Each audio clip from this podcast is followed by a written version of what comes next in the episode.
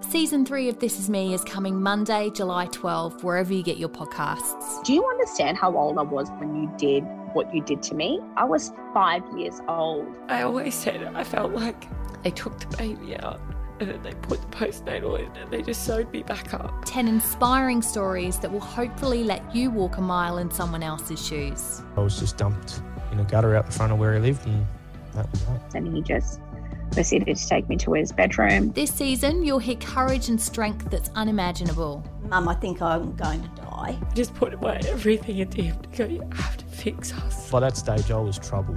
They didn't even know what bipolar was. Here's a box of tablets, take 'em. Amazing people telling their stories to give hope to others. She got lots of cards for her first birthday. It's possibly one of the hardest parts of having cancer is actually having to tell people. I woke up in a hospital. I'd been told that I'd been there for three months. A shame that it took this long. Come here now.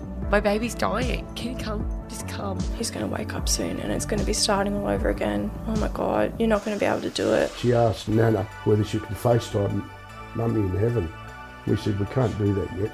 Season 3 of This Is Me will be released each Monday, and if you have a story you'd like to share, DM us at This Is Me Podcast on Instagram.